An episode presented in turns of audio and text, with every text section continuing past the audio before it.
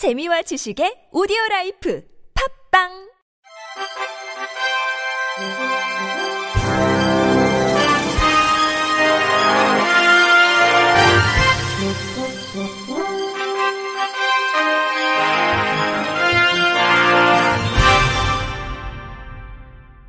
청취자 여러분 안녕하십니까? 5월 24일 월요일 K, B, I, C 뉴스입니다.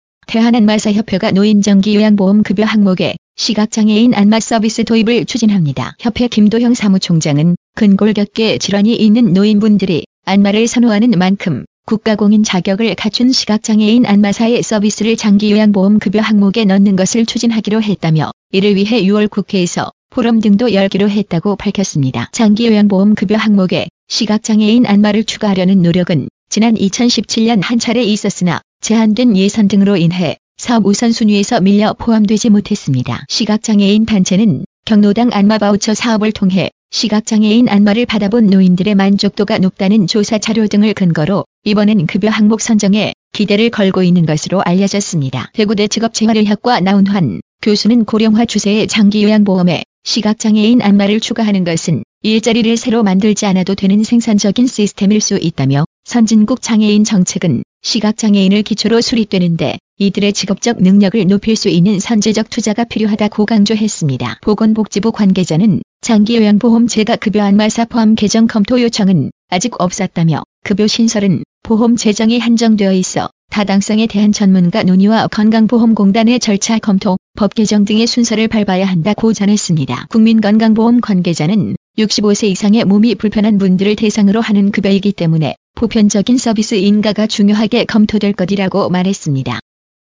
국가인권위원회는 대구 달성군 소재 한 유원지에 우리 전기차의 휠체어 탑승 설비가 마련돼 있지 않은 것이 장애인에 대한 차별이라고 판단하고 달성군수와 달성군 시설관리공단 이사장에게 장애인 편의시설을 마련할 것을 권고했습니다. 휠체어를 이용하는 장애인 김모 씨는 지난 2019년 7월 유원지를 방문해 우리 전기차를 타려고 했지만 휠체어 탑승 설비가 설치돼 있지 않아 타지 못했고 이는 장애인에 대한 차별이라며 달성군수와 달성군 시설관리공단 이사장을 상대로 인권위에 진정을 제기했습니다. 이에 대해 피진정인은 휠체어 이용 장애인이 탑승할 경우 동행한 일행 및 전기차 운전원의 도움을 받아 다른 사람들과 같이 탑승할 수 있다며 전기차 입구 매표소 등은 아스팔트 도로로 휠체어 이용 장애인이 불편함 없이 이동할 수 있다고 해명했습니다. 인권위는 진정 사건의 우리 전기차와 같이 유원지를 관람하는데 필수적인 이동시설은 장애인도 비장애인과 동등하게 이용할 수 있어야 한다며 이를 이용하면서 장애인이라는 이유로 불합리하게 차별받아서는 안 된다고 강조했습니다. 또 인권위는 피진정인 쪽 주장에 대해 다른 관광객들이 지켜보는 가운데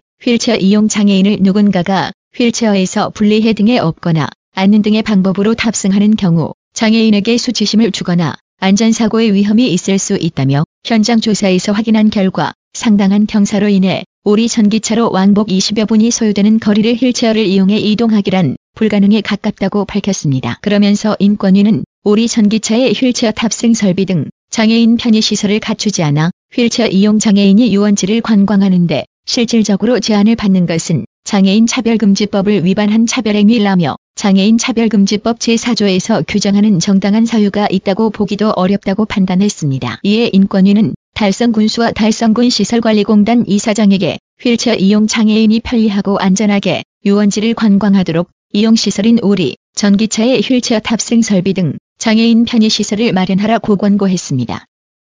서울 강남구는 전국 지자체 중 최초로 시각장애인을 위한 홈페이지 전자점자 서비스를 선보였다고 밝혔습니다. 이번 서비스는 구가 제공하는 민원정보는 물론 코로나19 확진자 이동 경로와 백신 접종, 재난지원금 지급 일정 등을 전자점자 파일로 변환하는 시스템을 통해 이루어집니다. 이에 따라 시각장애인은 홈페이지에서 내려받은 파일을 점자 정보 단말기로 읽을 수 있습니다. 구 관계자는 기존 음성 변환 서비스에 전자 점자를 더해 시각장애인의 접근성을 높이고자 이번 사업을 기획했다며 이번 서비스는 음성만으로 이해가 어려운 표나 숫자를 확인하기 쉬운 데다 시각장애인의 개인정보도 보호할 수 있을 것이라고 전했습니다. 이기호 정책 홍보실장은 앞으로도 온택트 리더다운 선진적인 행정과 홍보 시스템 구축에 주력하겠다고 말했습니다.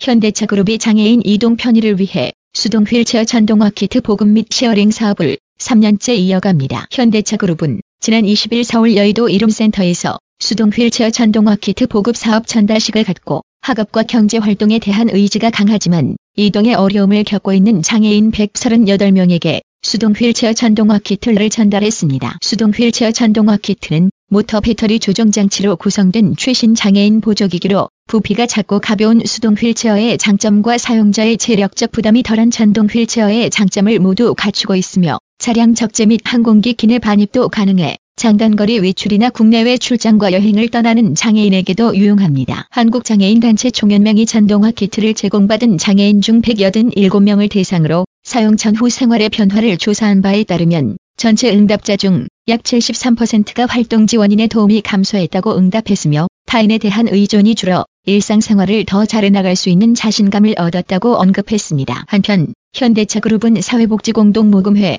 사단법인 그린라이트와 함께 장애인과 가족들이 여행을 쉽게 떠날 수 있도록 전동화 키트를 단기 대여해주는 sharing 사업 휠쉐어도 운영하고 있습니다. 현대차그룹 관계자는 더 많은 장애인분들이 일상생활의 변화를 느끼고 자신감을 갖기를 바라는 마음으로 수동 휠체어 전동화 키트 보급 및 대여 사업을 해왔다며 2022년부터는 새로운 장애인 이동 편의 사업도 진행하는 등 꾸준히 장애인분들의 이동 편의를 위해 노력할 계획이라고 말했습니다.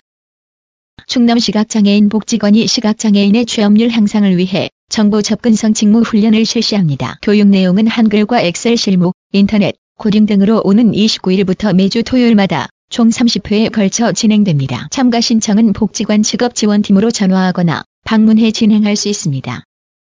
끝으로 날씨입니다. 화요일인 내일은 새벽에 중부지방에 비가 시작돼 오전에는 대부분 지역으로 확대되겠고 오후에 그치겠습니다. 비구름대가 물러가고 오후에는 차차 맑아지겠습니다. 중국과 몽골의 사막 지역에서 날아온 황사로 오전까지 미세먼지 농도는 나쁨 매우 나쁨 수준을 보이겠습니다. 낮 기온 서울 19도, 대전 21도로 예상되고 전주와 광주도 22도에 머물겠지만 비가 내리지 않는 일부 영남은 25도 안팎까지 오르겠습니다. 이상으로 5월 24일 월요일 KBIC 뉴스를 마칩니다. 지금까지 제작의 류창동, 진행의 유미였습니다. 고맙습니다. K, B, I, C